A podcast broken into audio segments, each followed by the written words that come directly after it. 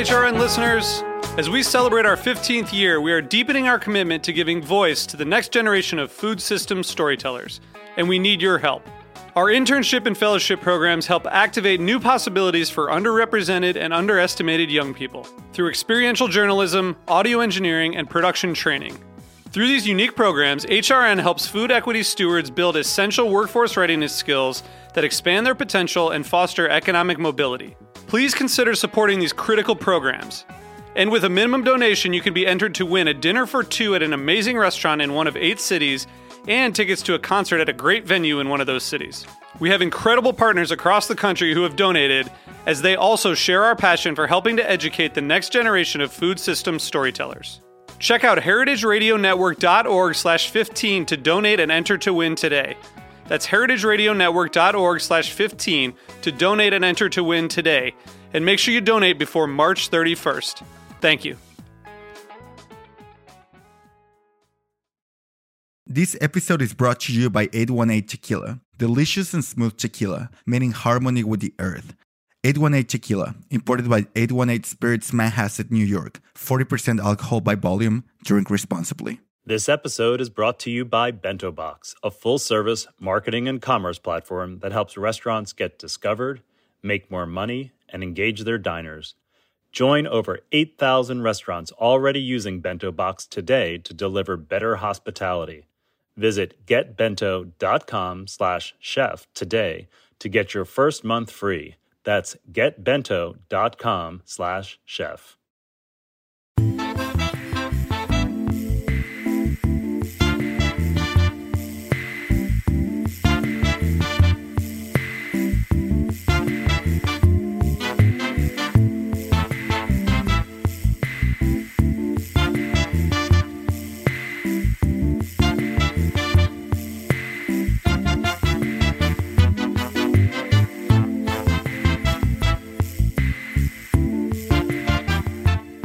Welcome to the Grape Nation, your weekly wine journey. Our guest is Joe Campanale. We'll talk to Joe about his new book and more. We'll taste a Micha Cirque wine that we'll talk about more for our weekly wine sip. I'm your host, Sam Benrubi. Stay with us for the Grape Nation on the Heritage Radio Network. We bring wine to the people.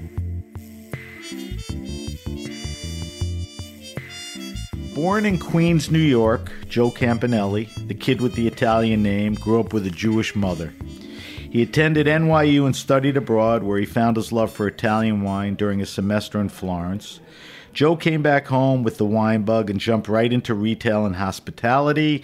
He worked various jobs, including Italian wine merchants and Babbo, before opening some of the downtown New York City's best Italian restaurants, including dell'anima, L'Artusi, and Anfora. He eventually packed all that in to open his own restaurants, Fausto and Wine Bar LaLou in Brooklyn. He also produces his own natural wine from Italy under the label Annona. Joe Campanale has put his love and knowledge of Italian wine to great use in his new book, Vino, the Essential Guide to Real Italian Wine. Welcome to the Grape Nation, Joe. Sam, thank you so much for having me. All right, so we're talking to Joe. It's kind of special. Live at the Heritage Radio Network studios at Roberta's Pizza in Bushwick. We haven't been here in a while. Um, does this studio look familiar to you, Joe? Yeah, it's wild for me to be on the other side of the microphone here. You know, I hosted my podcast in the drink here at Heritage for uh, five years or so, and uh, I've never uh, I've never been a guest uh, since I started hosting. Actually, the way I got the podcast is I was a guest on Michael Harlan Turkell's show. Oh. I didn't know and that. you know we spoke a, a little bit about wine and uh, and they said you know we could use we could use a wine podcast around here and uh, I had no you know aspirations and you know back then podcasting wasn't Very beginning. it was very beginning Was that like 2014, 15? uh, before that even. Before? I think 12 maybe That early? yeah, Wow. to 11 or 12 and uh, i had no idea that we would do hundreds and hundreds of shows uh, and that one day I would be a, I'd be a guest back here uh, back here again. Well, it's good to have you here, and uh, you look very comfortable. Um, all right, so Joe, I want to get right into it. Um, give me some background on your journey in life and wine. What I want you to focus on, you know, I don't want to hear about your second grade teacher or any of that crap. I want you to focus. I guess the launching point is how that semester at NYU in Florence really had an impact and there were people that winemaker you know that had an impact on you and then when you got back and we talked about a little off fair a very fast furious and successful start in the hospitality biz at a young age so try to cover that ground for me don't spend the whole show doing it because we got to talk about the book Okay, I'm, I'm not going to talk about my second grade teacher, but a little bit about my childhood I think is important Okay. to, to show why my time in Italy was so impactful. You know, I grew up in Queens, New York, as you said, uh, as the only child of a single mom, and we never had wine on the table. We never had alcohol in the house, for that matter. And you know, I I assume growing up that was because uh, we were you know money was very tight with a single mom, and um, I actually found out later that my you know my dad passed away when I was two because he was an alcoholic as well. Um, so I actually didn't know that until after I got into the into the wine industry. Um, but uh, you know, it wasn't it wasn't a thing. Uh, grew up in Queens. I never met a farmer. I didn't. Yeah, you know, I didn't. I didn't see where where food was grown. I, I didn't meet anyone who had any like connection to their grew in a can Right, that's what he thought. or yeah, grew in the supermarket. Um, but I, I went to NYU. I took a, a class called Beverages my freshman year with a great wine teacher named Linda Lawry, and uh, I dove into that class. It was, you know, it was an elective. It was two credits. It was nothing, but I loved everything about it.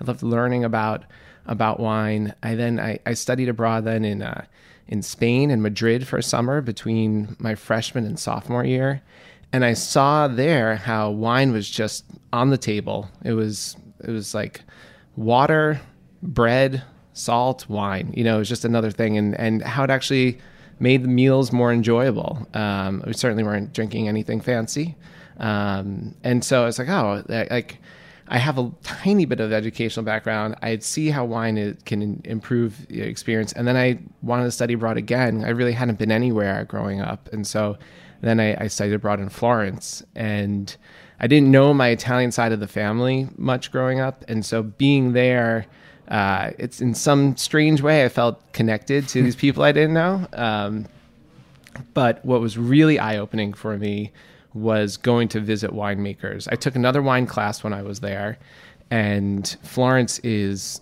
30 minutes from Chianti. It's so close. We would, you know, rent a little. Uh, I remember the car was an Alfa Romeo 147. It sounds really fancy. It wasn't a fancy car. It was cheap, but it was great. And uh, we drive 30 minutes and go down the Strada del Vini in Chianti, and uh, you know, I was always convinced that the best producers weren't on the on the Strada del Vini. We'd have to go off the dirt road to find them, and meeting these people who uh, were farmers first and foremost, and then were connected to their land in this way that I didn't know was possible. They, So that was evident very early on. Before you even sunk your teeth into it, that was one of the first impressions. Oh, for sure. Yeah, just, I never heard people talk about their history and culture uh, through a food product in that sort of way, and to see their connection to it, uh, it was awesome. Um, so when I got back, when I got back uh, from Italy, I uh, I walked into Italian wine merchants. I asked that, which was an all Italian wine retail store on the uh, east side of Union Square East. Square, and a, a sort of a totally groundbreaking store. There was the only store in New York, maybe the country, uh, that had only Italian wine, and showcased them in a way that said that these wines were special. These wines were worthy of a fancy dinner. And But it had like the carpets and the dark wood, and you know the bottles were displayed loosely. You know they weren't jammed in. It was like Yeah. a salon almost of Italian wine. For sure. It was like sexy. Yeah. I- Yeah. I, I, well, I walked in there. I bought the second least expensive bottle of wine, at the second least expensive bottle of wine. Um, they there's only one bottle on the shelf, as you said. They had a dumb waiter went down to the cellar. The wine came up. They presented it to me. It was cellar temperature for like a $14 bottle of wine. They wrapped it in beautiful paper, put it into a bag, into a nice bag that looked like you're shopping at a boutique. and it felt so good, right? And I was underage and didn't have a lot of money to spend, but they treated me so nicely. Um, and so on my way out, I turned around and I was like, I just got back from Italy. Would you take an intern? And I don't think people interned at wine retail stores. like free labor and uh, those are the days that you could you could you could do free labor. And um, they're like sure you know uh, well it, it, wasn't that easy. They weren't like sure I, I had to meet with Sergio Esposito who's the founder and uh, this, you know the owner. Um, and uh, they eventually hired me. But uh, that was my first job in how long were you there? I was there for a year for pretty much my whole junior year of Were college. you in there like three, four days a week? Something like that, three, four days So a it was week. fairly intensive. yeah, and I still And thought just absorbing everything. just absorbing everything. Um, it was a special place because you know there was the retail side of it, but there was also an events side, um, and I still kind of thought that I wanted to be to be with food. I didn't think wine was necessarily a career. I didn't mention this, but before I left for Italy, I did uh, an, an internship at Union Square Cafe in the kitchen. That's a good one. That's a good one. And they're the nicest people, right? It's Union Square Hospitality. But uh, I, after that, I was like, oh, I'm never going to work in a restaurant again. Like this, I'm not cut out for this. This is hard work. And um, uh, so I, it didn't even cross my mind uh, that this would be my, you know, this would be my career. But fast forward to Italian wine merchants, there's the retail side and then there's the event side and I loved the events. We would open up a bunch of wine, and I could tell people. I would research them during the day, and then tell people about the wine. And there was a salumeria that I actually helped make salumi in a few days a week too. I did a little bit of help with the cooking, um, and then at night we'd have all these open bottles of wine, and I'd bring them back to my dorm at NYU. I'd bring back Quintarelli and Giacosa to a dorm That'd be good now. right? Fancy wines were being opened. And my first foray in, into working in Italian wine was with these really like Bartolo Mascarello, like these great wines that we think of today as sort of icons. Was like the, you know, I, I knew they were really good wines, but I didn't realize that these were like the best of the best Yeah, at that you, time. you hit the ground hard Yeah. early. So they had a connection to Babbo, Italian wine merchants. That's right. And, and that comes next. You That said you wouldn't later. work in restaurants, but so what happens in between? Or So uh, in between, I was I was at NYU. I was doing a, a undergrad in European studies. I didn't know what I wanted to do with my life, so I started taking food studies classes, which that beverages class was there. Um, NYU has a good food studies program. I think so. Yeah. Very good. No, I mean it's it's known for that. And uh, I, my senior year, I worked at the International Wine Center. They offered me a job there. I, uh, my sophomore year, I started doing classes there. I did the intermediate sophomore year. I did advanced junior year, and then I, the, my senior year, they're like, "Do you want to start? You want to do the diploma? If you work here?" And I couldn't af- afford. I was already going super deep into debt with NYU. I couldn't afford to also add on more wine classes uh, for you know for, on top of that. But they said, you know, we'll pay for your diploma class if you work at a, at the International Wine Center. So I was like, sign me up. I really want to do this. Uh, Awesome. so I did that for a year, and uh, I studied abroad in Italy for a second time.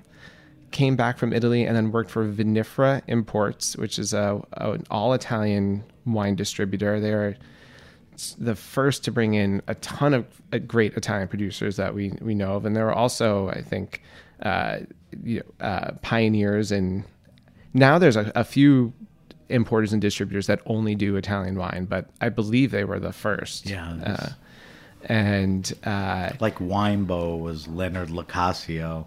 Started as almost Oh, that's right. Italian, and then it. But you're right. There were very few specialty places. very few. Yeah. That's a good. That's a very good call, Yeah. actually. Um, and then my old boss from Italian Wine Merchants, uh, a guy named August Cardona, uh, called me up and said, "Hey, I hear Babbo's looking for a sommelier."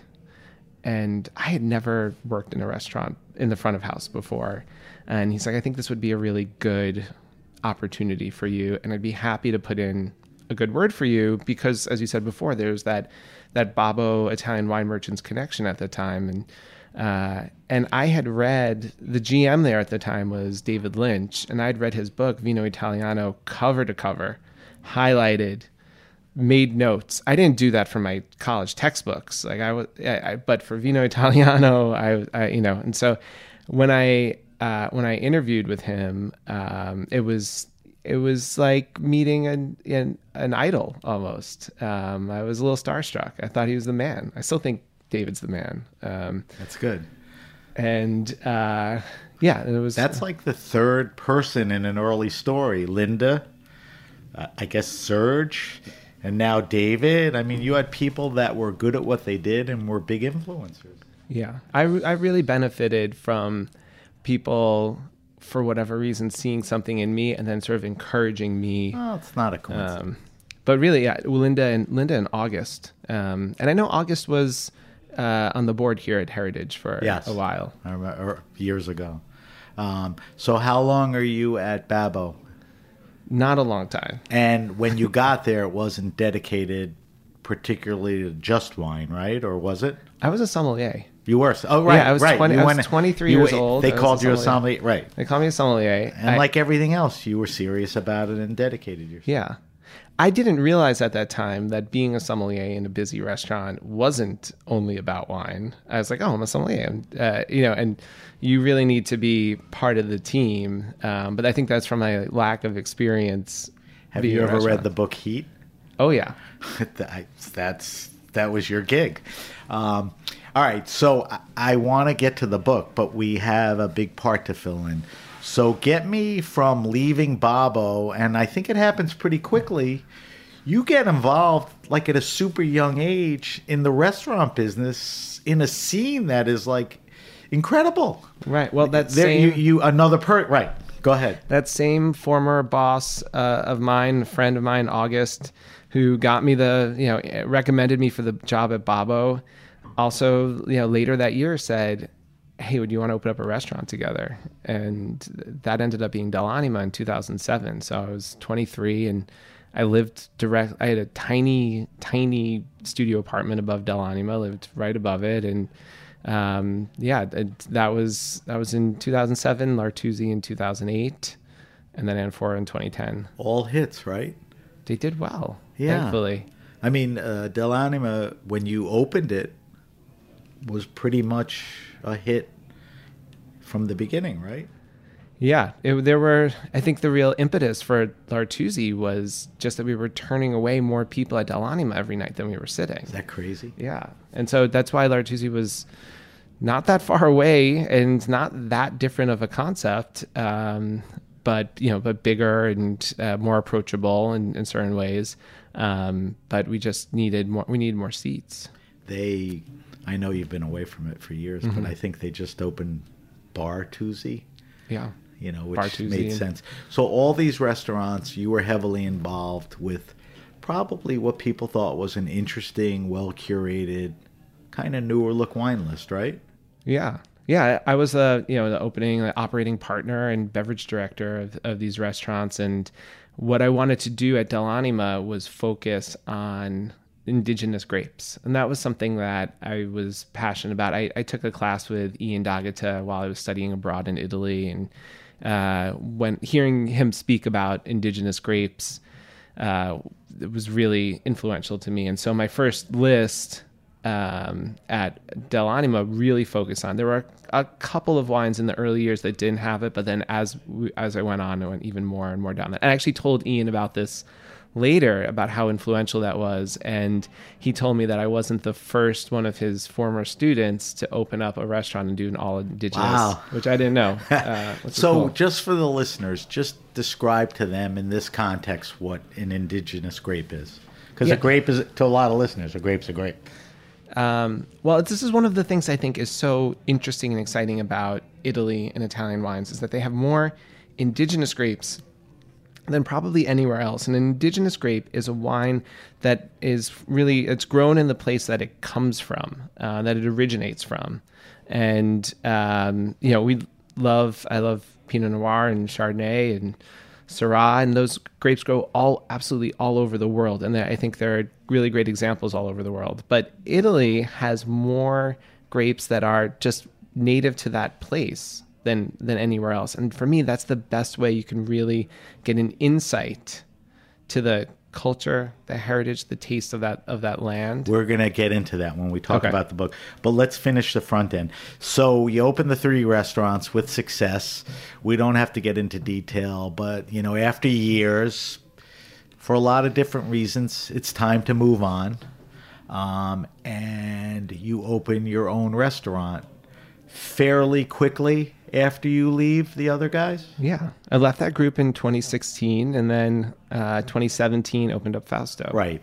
And what I want to do is talk about Fausto a little towards the end of the show. I want to jump into the book. So let's do that. Okay. Um, so I need to get some obligatory questions out of the way, right?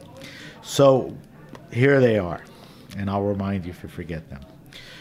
Why write this book? You didn't have to, you did. Why now? You know, based on what we talked about, you could have done it a few years ago. You could have waited. And when did the idea come together, you know, firmly? So tell me how the project got. So I wanted to write this book because, uh, well, first and foremost, I love Italian wine and have dedicated my career to Italian wine. Well, and- the lead up to this wasn't evident, yeah, you know.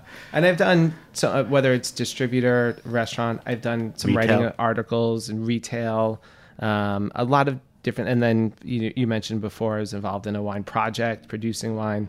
Um, really writing a book about it is something I haven't done yet. But also, uh, Italian wine is the most imported wine into the United States.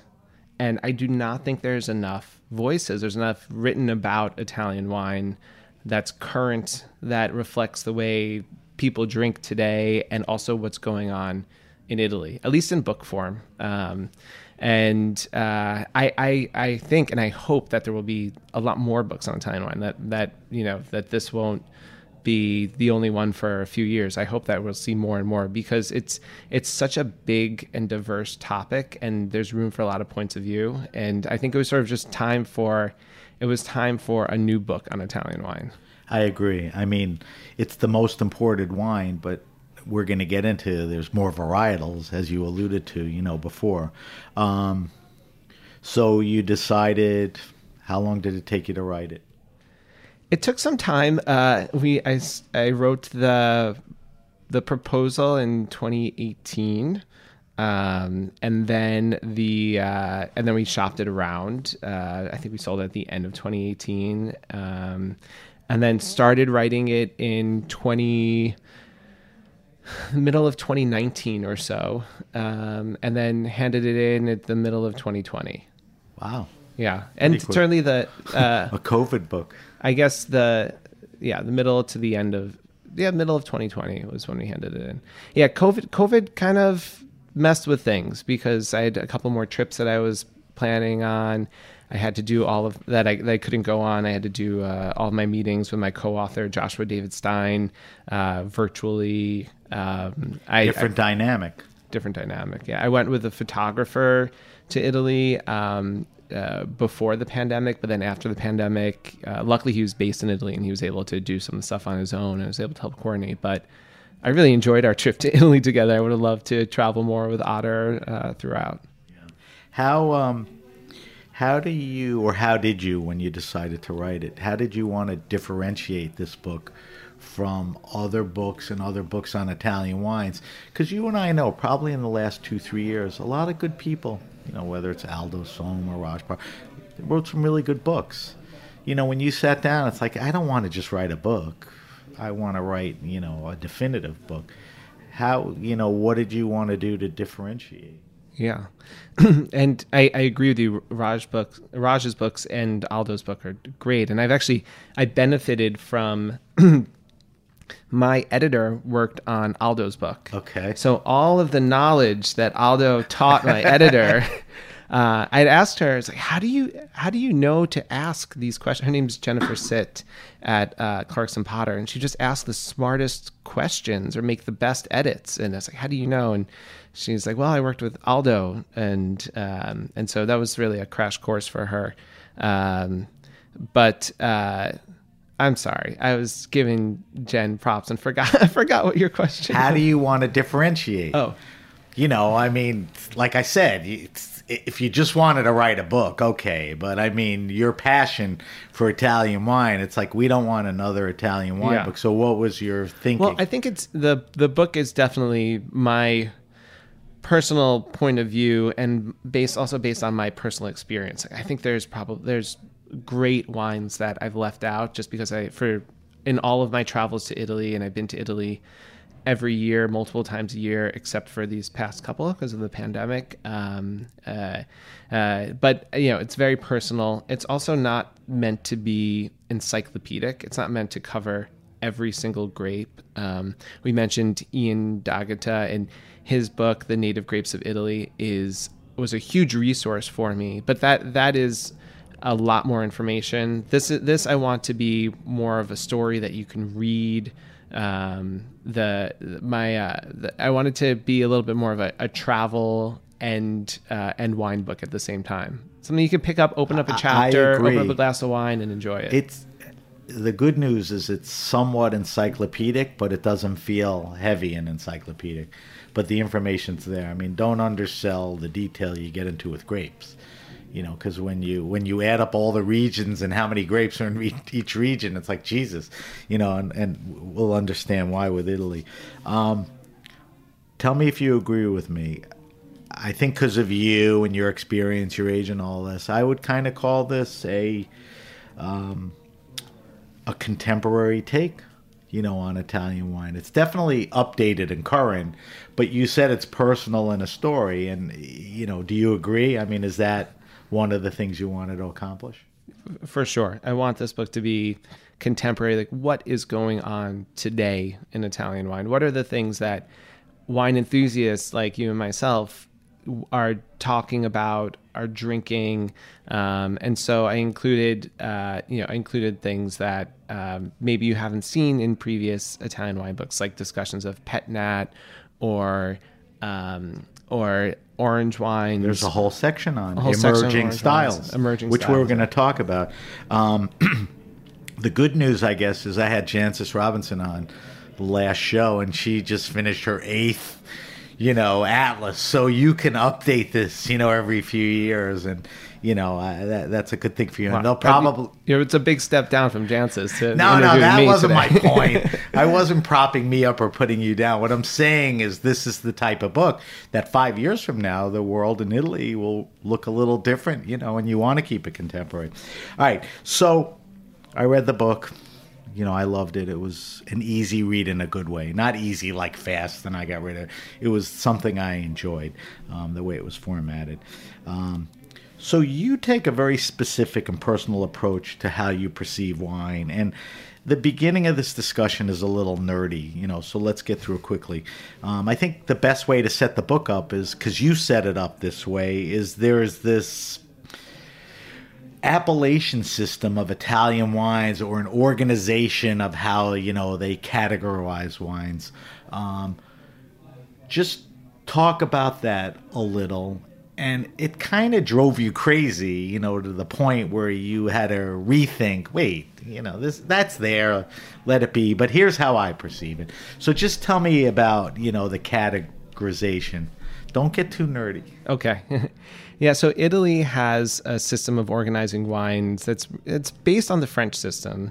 Um, in Italy, they call it the uh, the DOC or Denominazione di Origine Controllata system, and at the very top of this pyramid is DOCG, which uh, which presumably should be the very finest wines in Italy. And then the next would be the DOC, which, uh, you know, uh, maybe a step down, but um, has a lot of the same controls at C part that, that the DOCG does.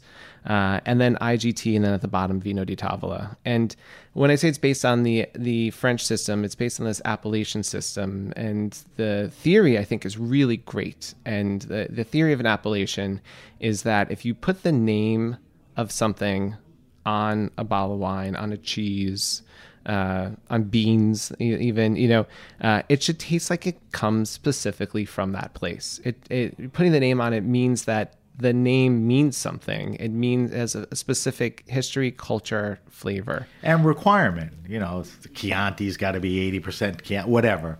You know, there's a uniformity or a requirement, right? right? And you sort of know to some extent what what you're getting. Right. Um, you know, and I think yeah, some of the best wines, some of my favorite wines are really do fit into this system. But my challenge is that a lot of times the system is too loose, and you can have someone making a true artisan product um, with all native grapes, all indigenous grapes that tastes like the place it comes from, and that's a DOCG wine. Or you can have someone making an industrial wine with French grapes, purchased yeast, like a ton of manipulation, and that could also fit in the, into the DOCG and taste like it could be made anywhere in the world. Um, and so to me, that this system was not a system that uh, that really uh, sort of legislated the kind of wines I was most interested in. So let's move forward because you obviously didn't like it and have a disagreement. Um, so you and the book lays it out, and I think this has been percolating in your head for many years. You have a more holistic approach, and it's the infamous three V's.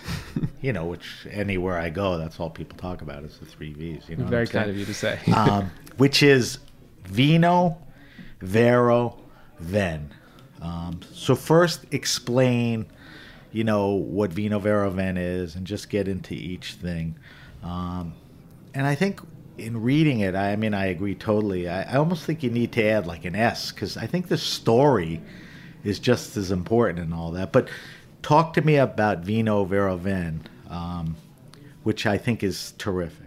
Thank you so much. Um, and I should give credit to my uh, to my co-author for uh, Joshua David Stein for sort of coming up with the idea of the Vino Vero Venn because we were having these conversations about what are the wines that are most interesting and most important to me, and the wines that are, express my my theory behind uh, wine and what what makes it that way. And I said, well, you have to start with wine made in a natural way. Um, but saying it's natural wine to me was just a little reductive. Like you can make natural wine in Staten Island or in Queens, where I grew up, but if you're not a good winemaker and it's not good land and it's not a good grape, like it doesn't matter that it's a natural wine. So that's just one part of it.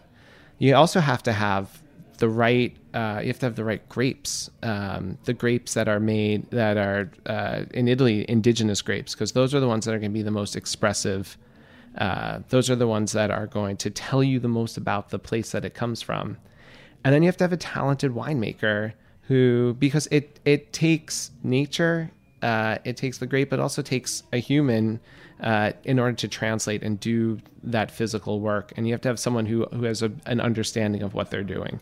Um, and so then in the middle of all of these things where it overlaps, where you have the right grapes, natural winemaking, talented winemaker in the middle, um, then that's the center of the of the Vino Vero Venn to me. Right.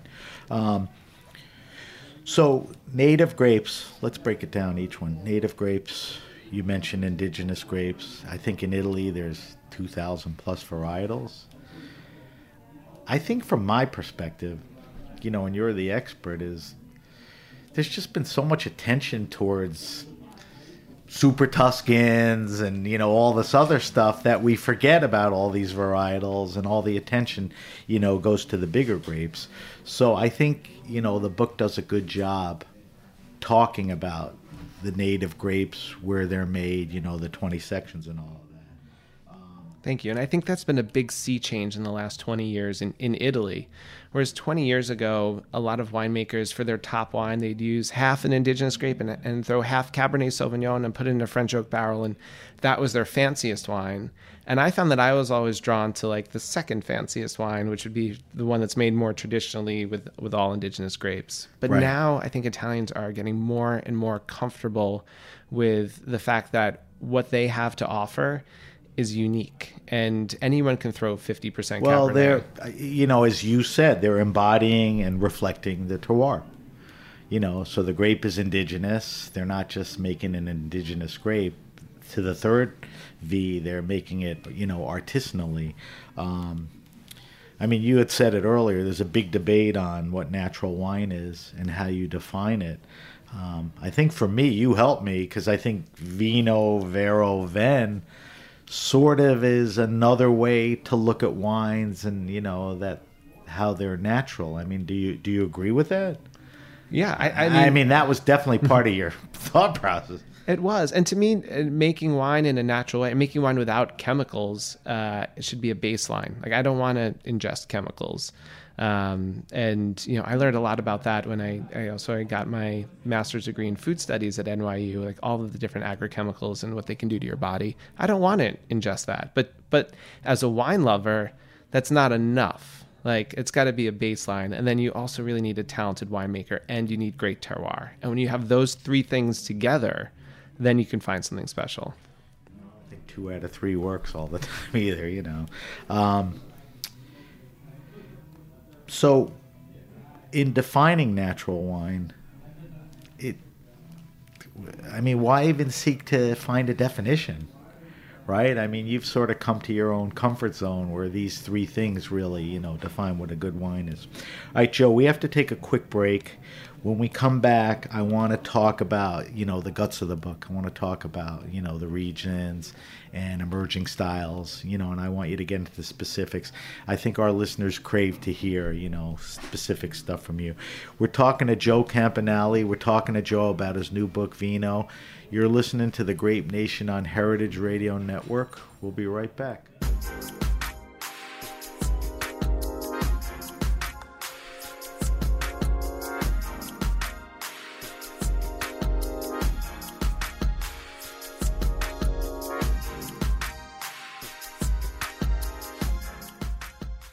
I'm Chava Periban, co-host of Agave Road Trip on HRN, here to talk about 818 Tequila. 818 creates their tequila using traditional methods at a family-owned and operated distillery in Jalisco, Mexico. From the blue agave they grow to their recycled glass bottle, 818 emphasizes the earth's importance in all they do. Their distillery runs on biomass and solar power, which means they don't rely as much on fossil fuels and are able to reduce their carbon footprint. Their labels, corks, and boxes are all certified by the Forest Stewardship Council as coming from sustainability managed forests. 818 is a proud member of 1% for the Planet, through which they support HRN as well as Sacred, my organization in Jalisco, where together we transform agave byproducts and water waste into adobe bricks that are donated to local infrastructure projects, like a local library in Zapotitlan de Vadillo. Visit drink818.com to learn more about their sustainability efforts and find 818 near you. 818 has been part of so many magical nights for me, and I hope you enjoy it as much as I do.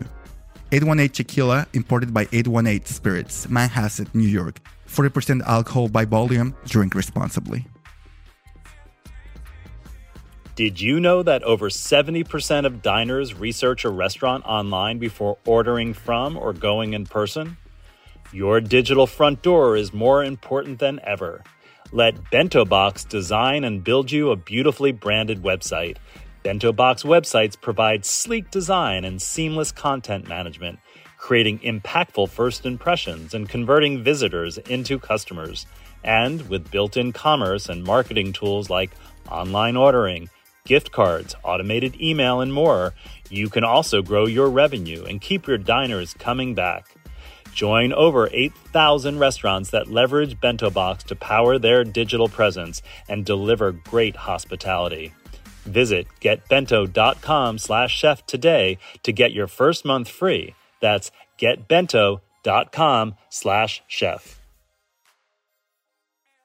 Okay, we're back. We're back with my guest, Joe Campanale. We're talking to Joe about his new book, Vino. Um, so, Joe, one of the things that I noticed in the book that's really important to the book, to you, and to Italian wine is there's been a significant gen- generational change. And I think the general ge- the generational change is carrying on the good practices of the older generation, or they're aware that the practices weren't good. Um, tell me about you know the generational change. I mean, all like the Foradoris and the Pepe. You know, there's some great people out there. Yeah, I mean, I can think of the the general generational change in Italy. Uh, it's you know you're you're you're so right about the new generation bringing new interest, uh, new ideas, and I hear this story kind of time and again where every generation sort of rebels against their parents. So the grandfather was making maybe wine in a very old school traditional way, kind of organically by hand, artisanally. The you know the the father then buys uh, the most modern equipment uh, and makes the most modern wines, and now increasingly the daughter uh, takes over um, or son and uh, and is uh, kind of going back to the more artisan way of doing Yearns things. for grandpa. Yeah, Right, yeah. yeah, those things the way Grandpa did. Um, so that's happening a lot uh, as well. That's interesting. Um, because it can go either way. I mean, it could they could stay the course and go modern, or they can go back to other values, and we'll talk about that. All right, so we're going to talk about some specific wines, wineries, and the generational change will fit in. So most people, when they think of Italian wines, unfortunately, because we've talked about how many varietals, and you know we're going to get into regions, they think of Tuscany and Barolo. Um, but beyond the other regions, there's emerging styles. And before we get into the regions, I want to talk about emerging styles, which I think has caught your attention, and I think you spend a lot of time, you know, talking about them. So I think you talk about five or six emerging styles. I want to get into a few of them. Um, for me, it's hard not to ignore orange wines. Um, so give give the listener a little primer on you know what an orange wine is and let's talk about some makers in the regions that are well known for that Yeah, so an, an orange wine is a uh, basically a wine that starts with white grapes and then sees a maceration of the skins. So you can also call it a, a macerated wine, but that might be overly simple because maceration is when the grape is in the tank the whole fruit in the liquid Yep, the skin, the skin Right. and the liquid are, are together. Um, if you start with a white grape, normally white grapes they remove the skins to make a white wine, or have a very very short maceration. But uh, if you want to do an orange wine, you use those white grapes and then you have a longer maceration, and you're pulling out some color, some flavor, and some tannin, some texture, you know, depending on the grape. Uh, and uh, making uh, yeah making an orange wine. And this wasn't really a style in the Western world um, until uh, Josko Gravner uh, in the very late 90s, along with some of his contemporaries up in Friuli, decided that this was something that they wanted to explore. what's amazing is it's a fairly young you know thing um, you mentioned that you really didn't taste orange wines until you know 2005 Right. My first one was I remember it at Italian Wine Merchants. It was Gravner's first. I believe it was the first release of orange wine in New York. Oh, of really? his- yeah. And just looking at the color and staring at the color and thinking there was this like inner glow in it and just being amazed by Right. it. And no one knew, you know, it was with all of these wine experts, everyone who was there hype with the wine coming in or it showed up and everybody said what's this and self-taught or you know, I if there, I remember there being hype from my colleagues. Like, Okay. everyone was like, "Oh, we're gonna taste this new Gravner release." So this was thing's a so weird, yeah. Um, and then when I opened up my first restaurant, dell'anima, I had orange wine by the glass, but no one knew what it was. We had to give it away, and Really? I've always had it by the glass. And if you don't have it now now, if you don't have it, yeah, we need to. We have two by the glass, at, or three sometimes at at LaLou, um, and people want it, you know, uh, all year round. They they yeah. I, I feel like I was pushing orange wine and pushing the style for so long, and now I very rarely want to drink. I have to be like in the mood to drink it. I know. Well, what's interesting, as you said, is it started with a couple of influential makers in what is it, northeast Italy, in Friuli, yeah. which is close to what Slovenia. That's right. You know, so there was that you know dual influence and all that Radikon. Um, so they set the trend. Now everybody makes it. Yeah. Right. And it makes sense that it started there because there is there is history in that area of uh, skin macerating white grapes. and the type of grapes that are indigenous to the area. they do well. Ribolla does really well with it. Um, I mean, are we going to see like a Sutter Home orange wine? I mean, is the world going to get to that? I think so. I think That you'll sucks, start to right? see like industrial orange wine. If it, I'm sure it's happened already. I don't know of it, but I'm sure there'll be industrial orange wine or industrial pet nat. Industrial. You can even make industrial natural wine. Yes. That's unfortunately when we try to define things. I mean, things are not going in the right direction that way. All right. So that that's orange wine. There's, you know, we broached it. There's a deep history and, you know, we mentioned um, Gravner and Radikon, but there's, you know, some also good makers. You also take some time to take what is probably an underappreciated and misunderstood area, which is sparkling wines. Um, you know, champagne and sparkling wines, I think you'd agree with me, are more popular now than ever. I mean, who knew you'd walk into an Italian pizza restaurant and there's like 40 champagnes or something? I mean, that, that didn't happen. Um, so get into get into some of the sparkling wines of Italy that you cover. Everybody knows Prosecco, but I mean, there's a whole world of you know, just like great grapes and makers. There's great sparkling ones. And you're and you're right. Uh, yeah, the, there's been a sparkling wine revolution in the in the world, in the wine world. Uh, but I think especially in Italy, uh, yeah, when I started in the industry, it was Prosecco, Moscato d'Asti, and Franciacorta. And uh, Moscato can be very tasty, but it's a very specific application. And Franciacorta, it just was never my favorite wine because I always felt you could spend a couple of dollars more and get champagne, and it was champagne was very similar but a lot better. Um, and so just clarify that for me. That means Franciacorta was okay, but it wasn't cheap. it wasn't cheap. At least Prosecco, you can get a cheap bottle and a buzz. But Franciacorta, so why not step up a few bucks to champagne? All right. So and then I'd can- never had prosecco at my restaurants. I was like, everyone knows prosecco, and for me, especially when I, uh, one of the things that I loved about wine so much was the sense of discovery. So I wanted to have sparkling wines. Even if someone wanted prosecco, it's like we don't have prosecco, but we got Lambrusco Bianco. Like, and they'd be like, Lambrusco Bianco, what's that? And having that moment of discovery uh, what I, I loved it and I wanted to share that with people. But it was so hard and limited then to find interesting sparkling wine. And Italy has dramatically changed. Uh, indigenous grape sparkling wines, so delicious. I just tried. Uh, I did a, a book event on Sunday at Slope Cellars, and they opened up a Furlani uh, Alpino from Trentino, and it's made from the Nosiola grape. And boy, this is a pet nat wine for like twenty dollars, twenty five dollars retail, and uh, it was expressive. It was complex. It was delicious. We just kept kept drinking it. Like I couldn't stop drinking. It was such a good such a good wine. Um, and there just weren't sparkling wines that long ago in Italy that that So- said something about where it came from. So cover the bases. They're making pet nats. Pet you just nats. talked. They're making prosecco still.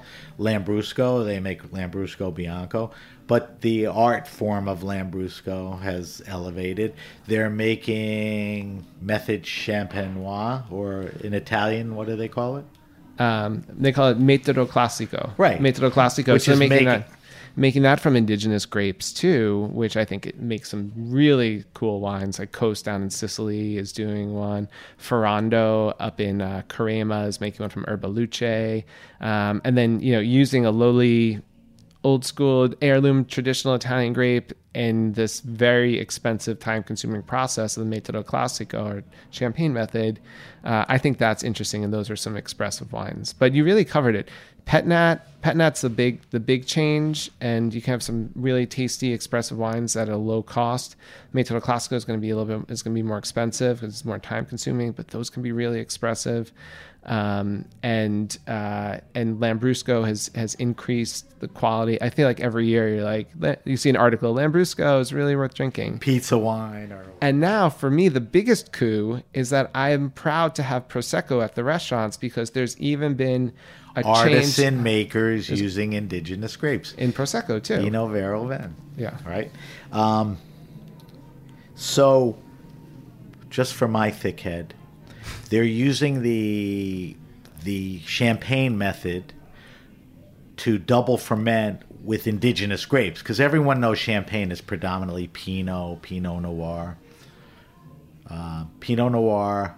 What am I missing? Chardonnay, Chardonnay and Pinot Meunier. Meunier. They're using the same method with indigenous grapes. Right. So the range of what's interesting is unbelievable. Um, and in the book, you get into pretty good detail about makers and all that, which is a nice thing about the book. We'll get into that. All right, the last thing on emerging things I want to talk about is, uh, again, when people think of Tuscany and Barolo, people, when they think of Italy, think of red wines probably first. You do a section on something we talked about a little, which is ageable whites. You just can't take a white wine and put it away. You know, you have to create a wine that's ageable. Talk to me a little about, you know, what what an ageable white Italian wine is, um, why it's ageable. Yeah, and uh, yeah, I'm glad you're asking about about this one in particular because I still find that uh, a lot of people I speak to think of Italy as having great red wines now and maybe like throwaway whites, you know, and they Right, don't realize that's my that, point.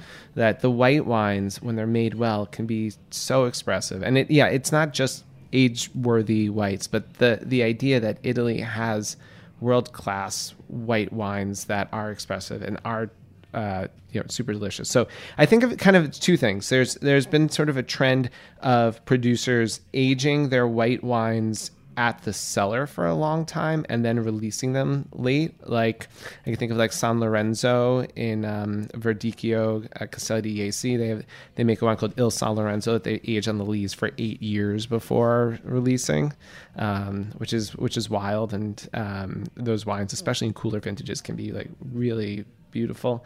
Um, or or producers like um, there's a producer Colli Catone. They make a wine called Colle Gallo that they age. It's a white wine from Malvasia in Lazio, and uh, I think their current release in New York is like 2007 vintage.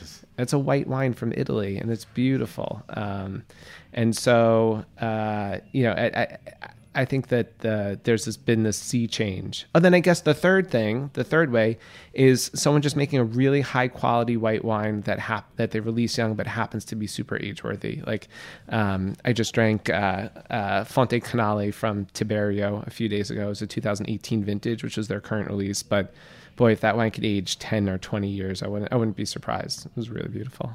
Um, so I think when people think Italian wines, they should think white too, and you know a nice summer Vermentino or something is terrific. But there's also white wines that are aged with body that could sit in your cellar. So uh, that's part of the book, and you know that should influence people. And if you're just starting a cellar, um, uh, I think Italian, good quality Italian white wines are a good place to go uh, because they're not going to cost that much compared to other So if wines. if we have time, Yeah. Joe, if someone was putting together a case of Italian wines to enjoy this summer, give me some recommendations. And I don't mean just summer wines. I mean just, you know, ageable wine, all that. But we'll get to that. Okay. Because I don't want to jump to that right away. All right. So we talked about orange wines. We talked about sparkling wines. We talked about ageable white wines, which are some of the chapters, Joe. You know, there's Rosati, Rosé, and other ones. Um, but I wanted to get into that because I thought those were interesting. Um, I mentioned off air that it's going to be tough to talk about an important part of the book, which is how you get into detail with 20 different regions, which I think is the bulk of the book and the beauty of the book. And just explain how it's set up. You get to each region and you kind of get a dose of this, this, and this. T- tell everyone, you know, what they're getting. So you go to Trentino Alto Adige or Tuscany, and in each chapter you'll get.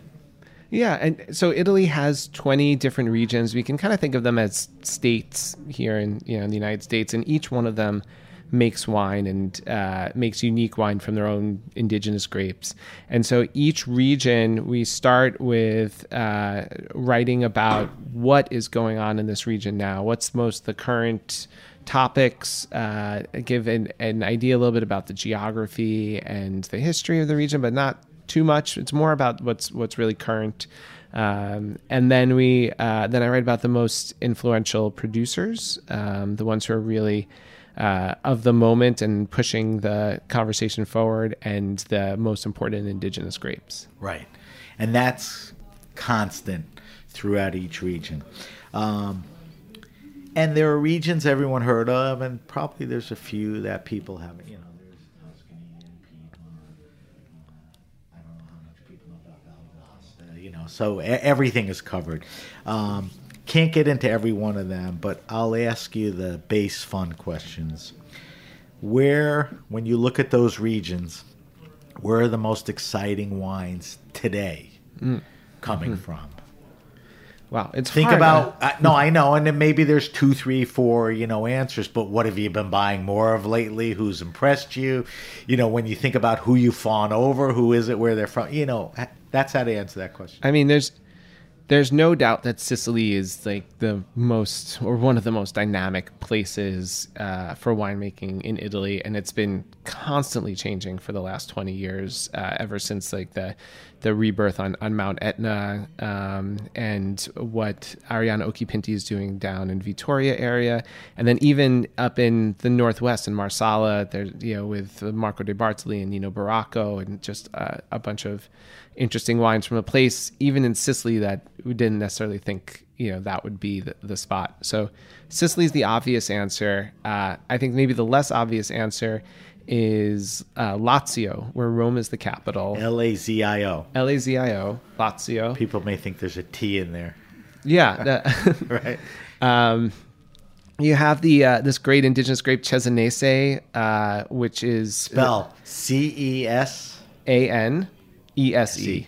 Cesanese the grape. Okay. Cesanese the Grape. So we look all this up. Yeah. Go ahead. And I kind of think of Lazio, uh, you know, if you, uh, there's a lot of young winemakers there as well. And if you want to start a new vineyard, you're not buying a vineyard in Barolo. It's too expensive and there's nothing available, even if you had the money. Um, but in Lazio, you can buy some, uh, a great vineyard on volcanic soil or close to close to a lake uh, and there's some other there's like new like young exciting producers you can share ideas with and you can experiment and you can take some risks and uh, it's not cool. it's cool it's Yeah. a cool area yeah.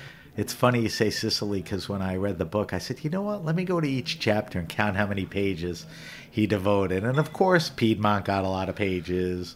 Um, Tuscany got a lot of pages, but I think Sicily was like third or fourth. I Yeah. mean, it just went on and on and on, which, you know, makes sense to your answer. Um, what about in the same vein of questioning, what about a more traditional area that's, you know, doing some cool stuff? Does anything come to mind?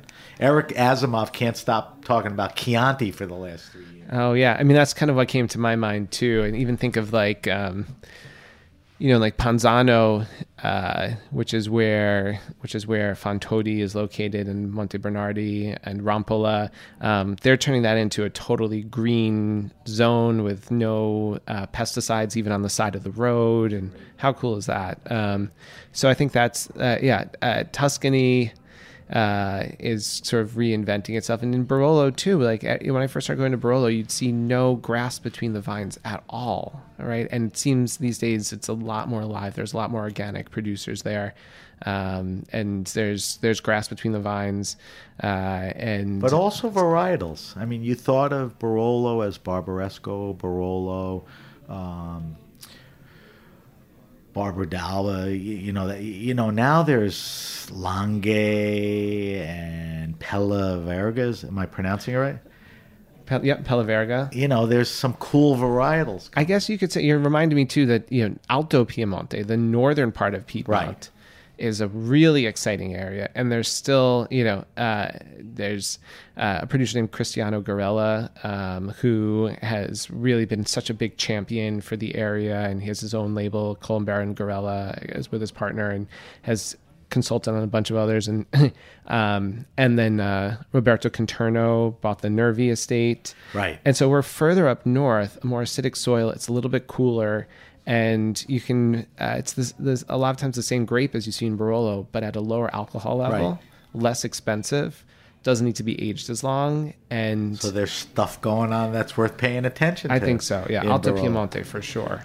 Um, if we, so you've traveled, you've drank, and you wrote about these regions. If I had to say to you, if we had to go to one or two regions to find the best values, because let's say my kids are intrigued by this interview, but you know they're not going to buy, you know, Conterno Mascara. What regions do you look for, and generally, you know, if you look at the book and look at maybe the dozen winemakers, what comes to mind? Yeah.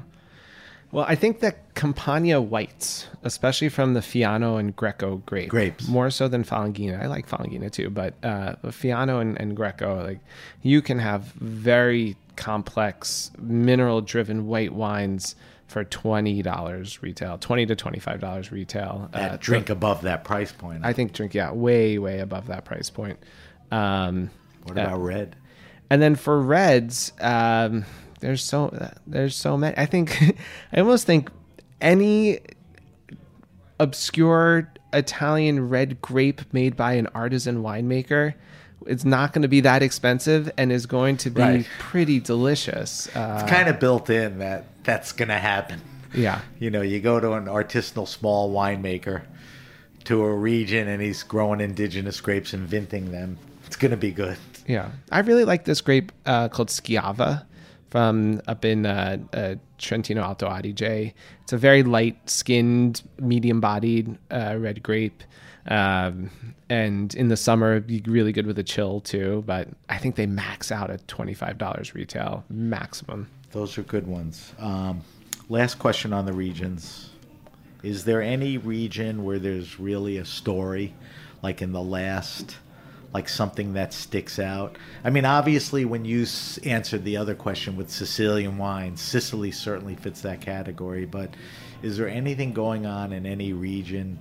I, I guess you could say orange wines in the Northeast. You know, any other story that just writing the book stuck out?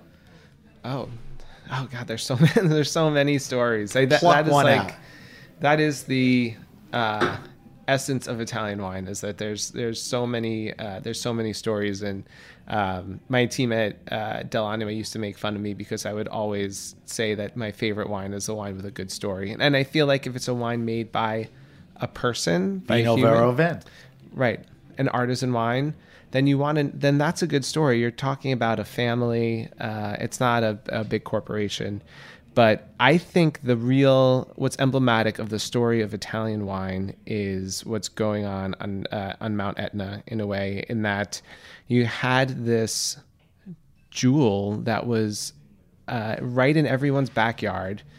People have been going to taormina forever since ancient Roman time. It's always been a fancy place to go. And when you're in Taormina, you look up and you see Mount Etna, and Mount Etna has ancient, ungrafted, bush-trained Nerello Mascalese vines that make some of the most expressive, beautiful wines in the world. And other than Benanti, um, almost no, you know, people weren't really doing it until Frank Cornelissen came, and then Andrea Franchetti, and and so on and so on. And that was only 20 years ago. And now, and now people realize, wow, Etna.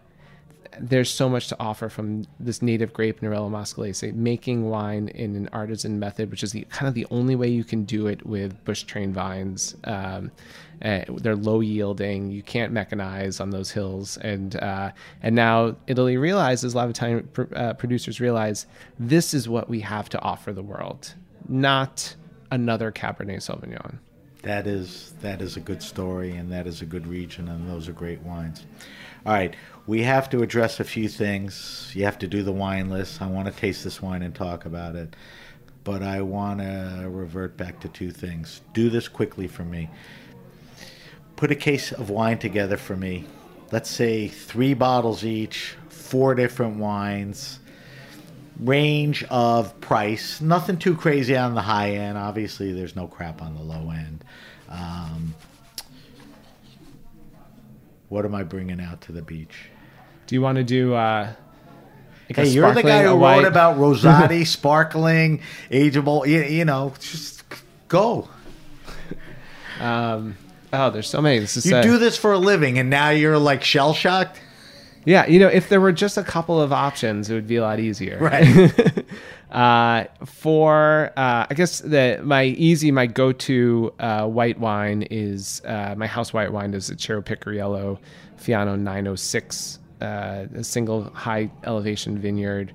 Um, it tastes like salt water, and uh, it, So good uh, with shellfish, seafood. yes, Good acidity for food and good acidity for food. You can sip it on its own, which Okay. Italian wines are so made that's for food. one of your whites. That's one of my whites. Um, I love the Sparkler or a rosé. Let's do the rosé, the De Fermo. Um, uh, it's called Le Cince, and the appellation is Cerasuolo d'Abruzzo. It's a rosé uh, made from the Montepulciano grape, and it, this is a rosé with personality. It is a rosé with character. It is, I, I absolutely love this Where wine. does it fall retail? Probably high twenties, I would Okay. say. So it's a good quality. All right. So now we have two SKUs. We need a couple of reds. We need a couple of reds. Probably a crunchable red, which we had mentioned before, and maybe a traditional red. I mean, some of the Sicilian reds have nice body. Yeah. Yeah, I have a hard time not always recommending the Arianna Occhipinti's Frappato. Like, I buy that wine by the case. Okay, that's Uh, great. I mean, people should be drinking that. So that's one. Give me another one. and then uh, a more structured, sort of a bigger red also. Yeah. Let's do. You can't leave the Italian category without throwing one of those. Um, you know, I uh, if you're, you're doing something a little bit more traditional, there's a new producer in Barolo uh, uh, named Giulia Negri, and she is a rock star. Um, she is very a very very high elevation vineyard. It's above uh, Bricco delle Viole, which is Giuseppe Vajra's high elevation vineyard, and hers is just a little bit higher up the hill. Um, and she spent some time in Burgundy and uh, takes a Piemontese Burgundian approach to her winemaking, and those wines are so beautiful. Uh, I would I would do her N-E-G-R-I? N E G R I Negri. and it's it's just rare to find a new like a young new winery in uh, in uh, in uh, Barolo, and uh, she's like all of thirty years old, and she's killing it. Something to look out for. All right. Before we get to our two last features, um, let's talk about your restaurants. You're celebrating five years at Fausto. Uh, LaLou, the wine bar, came a little after. Um, that's a big deal in New York. That's a big deal in the middle of COVID.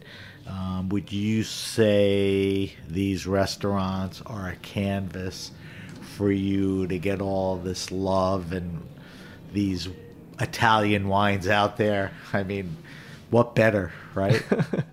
Um, I, I I don't know about a canvas for love, uh, uh, but they're they're I, I feel like we're able to really sort of vote with our dollar in a way and support the farmers uh, that we really care about, and so um, But that's what I meant. food- yeah. I mean, your love is it's we've talked about you know the winemaker, their process, and all of that. So you're able to carry that through. Yeah, and it's it's a uh, it's it's like an honor. Honestly, it's an honor to it's so they do the hard work. We just I just buy the wine and you know tell the story about it. I know you know podcasts are time sensitive, but I know you're doing. Are you doing an event, or you're having? Is it Pepe in or I have uh, Chiara? Chiara Pepe, the granddaughter. That's a big deal. Media is going to be at uh, at Fausto on Monday. Right. Um, we just had uh, Beatrice Buontempo, who's the uh, daughter Stella. of Stella Di Campalto. Who makes some of the most stunning, you know, uh, Tuscan wines? I agree. That's one of my Yeah, favorite. that was a nice grab by you.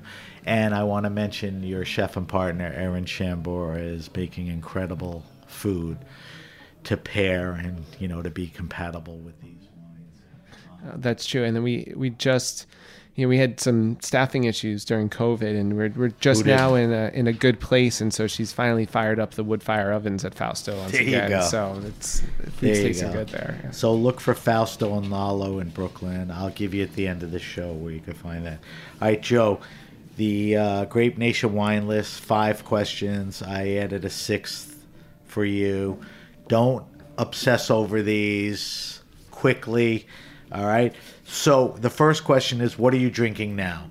What's in your fridge at home? What are you tasting for the restaurant? Seasonal changes? Give me a couple of answers to that. So you know, with the with the research for the wine book, uh, it's been Crazy. so Italian. Uh, I've been drinking so much Italian wine, and I made it a point. I, you know, I love French wines. I really love Spanish wines. I love some American wines.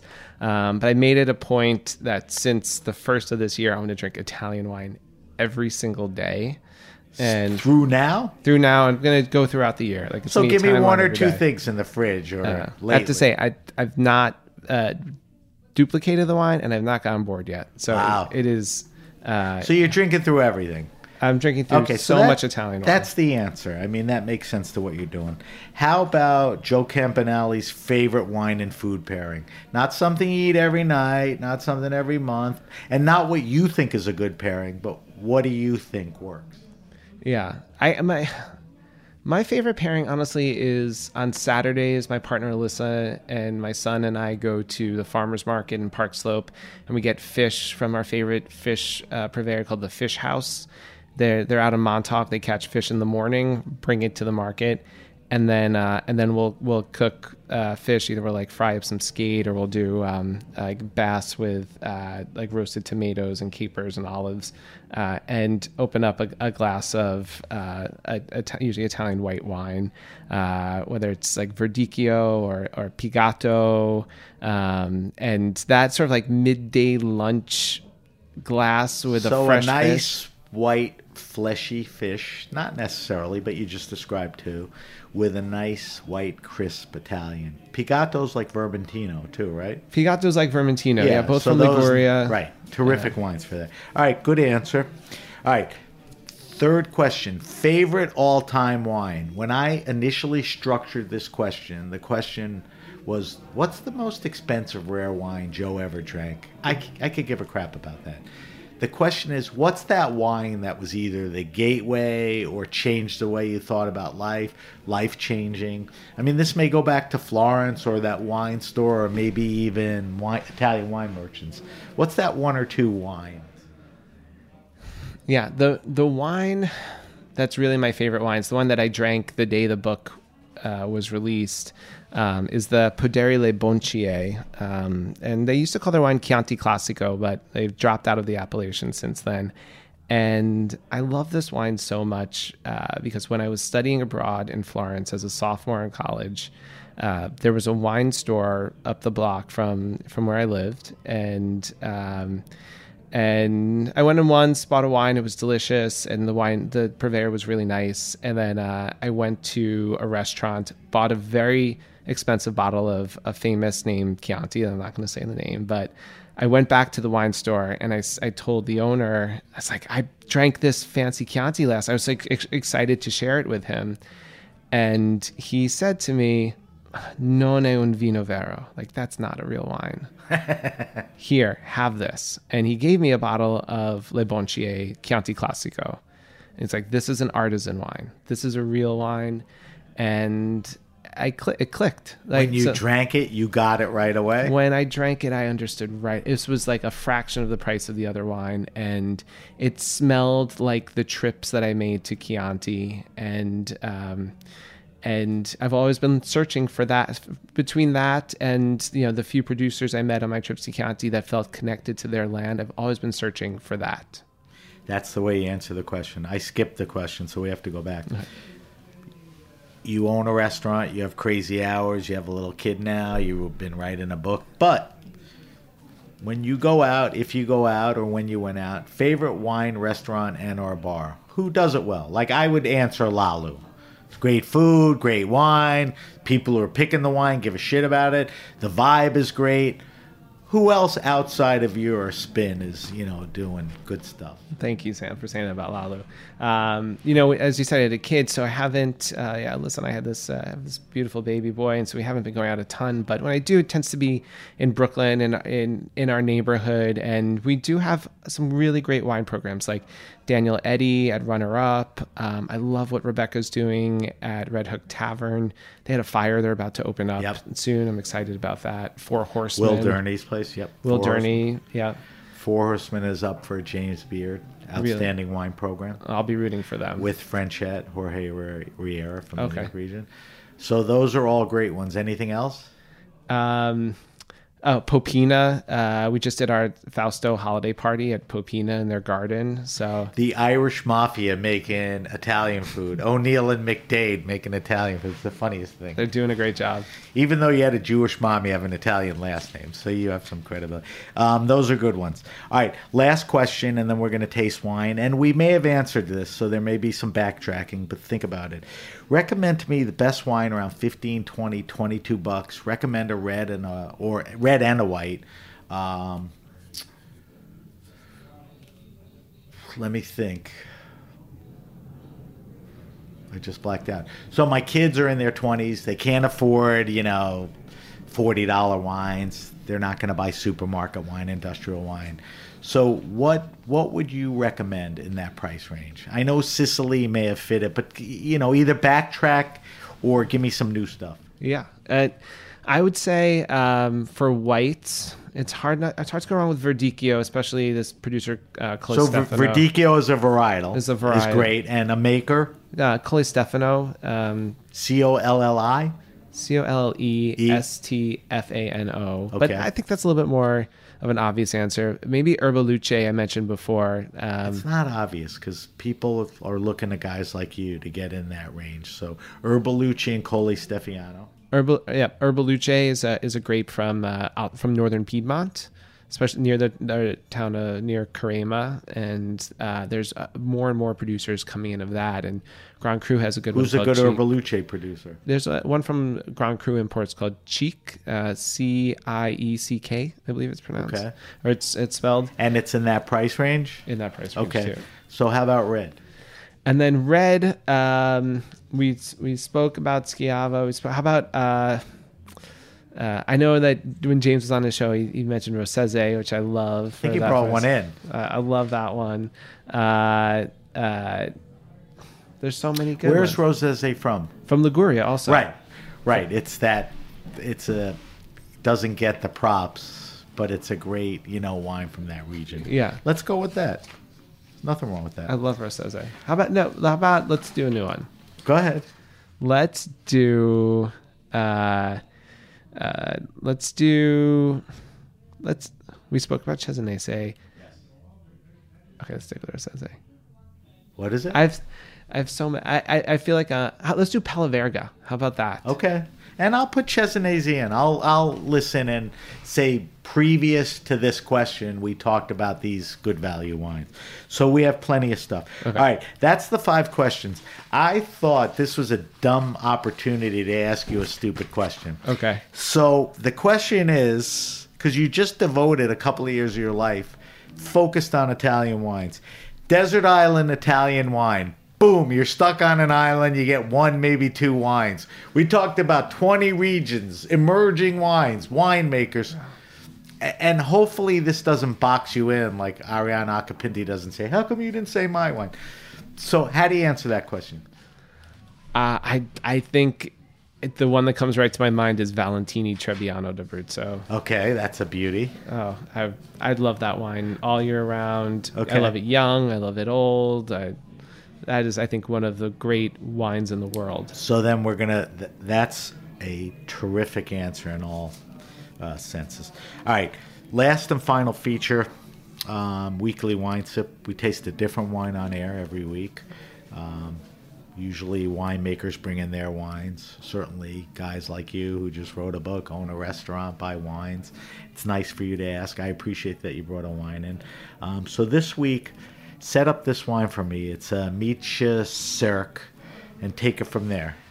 Yeah, Mitja is uh, he's a friend of mine. His family owns a great restaurant and um, uh, and inn in Friuli. And Mitja is a, a young guy. He uh, he started making wine with Josko Gravner when he was 13 years old. He's been all around the world. He's worked at Dujac, at Roulot. He worked at 11 Madison Park here in New York. And he worked at plays good? Yeah, just the best. Conterno. He worked with Roberto Jeez. Conterno everywhere. Um, he's made his first wines were orange wines, and now he is uh, he's making these sort of like really crisp, clean, beautiful wines. And to me, this is the exactly the kind of wine that I love. It is the the most natural possible. It's all organic. Uh, there's no, there's no sulfur in some vintages, um, but in the glass, it is as fresh and drinkable and clean and expressive as you could ever want. So let's talk spe- specifics. The name of does this wine have a name? yeah, Is it is it. Let me just make sure. Yeah, it's, it just calls it the Mitja Sirk Bianco. I just want, okay? I wanted so to make sure that I was it's right. the yeah. Mitja Sirk Bianco. What's the vintage year on this one? This one's 2020, 2020. And what is the grape, Joe? and it's all Friulano. It's Friulano. 100%. Okay. All right. So let's do some evaluation. The color is kind of a mid beautiful gold, right? Yeah. It's not light, not deep, but it's really beautiful color. Um, I leave it to you. Let's put it up to the schnoz. What do you get on the nose? To me, it's mostly minerality and a little bit of a floral note. Um, I'm, I I have to say, like since my since my days doing all of the WSET and CMS and all that, which is a long time ago, I like I'm I'm less good or less interested in like the particular flavor, you know, the flavor Also notes. sitting in front of diapers for two years, Yeah, right? try try to smell less. So Yeah, that's, right. All right. So Uh, be, but there were a couple. Um, mouthfeel, I think we get kind of a medium. You know, it's not a thin wine. It's not unctuous. It's a beautiful feel in the mouth, right?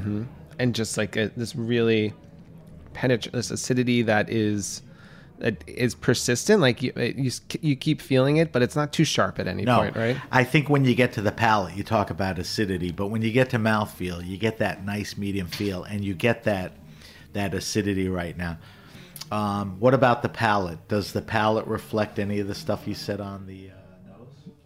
Yeah i think it continues to be sort of a, a mineral driven lightly floral wine um, some you know some stone fruit characteristic but this is and a, a little like bitter almond that i guess you're not picking up on the nose Yes. because that's a little more of a, a mouthfeel thing too.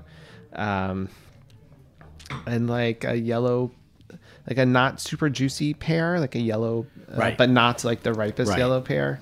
Um, Those are and what I like about it too is it's 12.5% alcohol. And so it's not going to knock you over the head. Right. It's a wine you can drink you a couple of bottles through a meal. Yeah. Have it complement the food and not knock you out. Exactly. Which is a nice thing. Um, what would we pair this with? Ooh.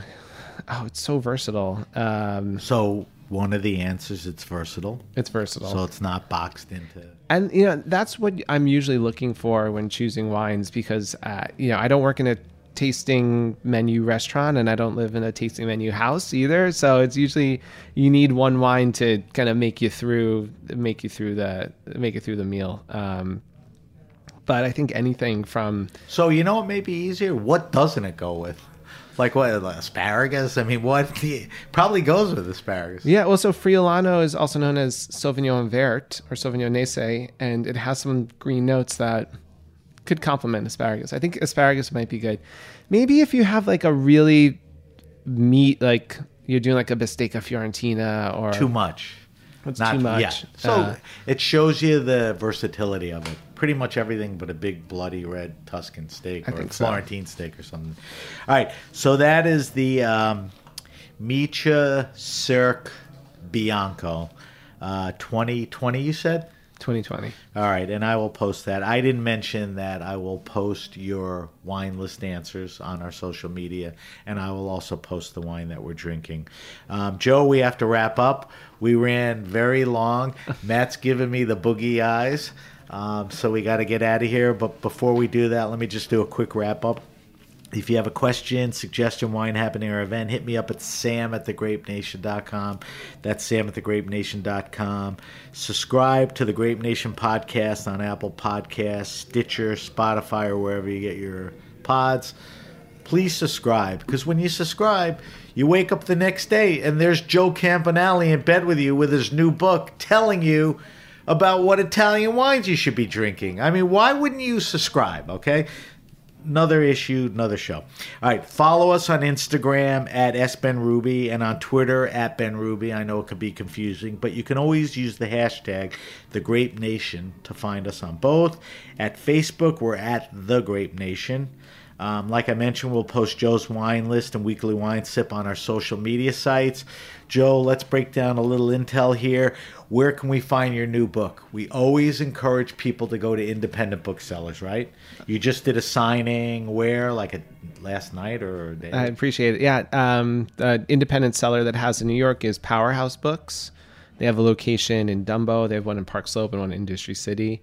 Um, the book's at a bunch of uh, wine retail stores like Slope Cellars and Leon and Sons.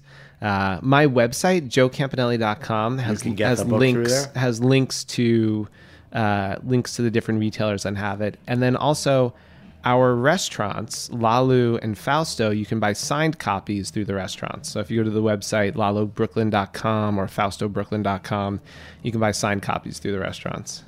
Joe, if I live 14 miles outside of Kansas City, Missouri, I could order it on Amazon.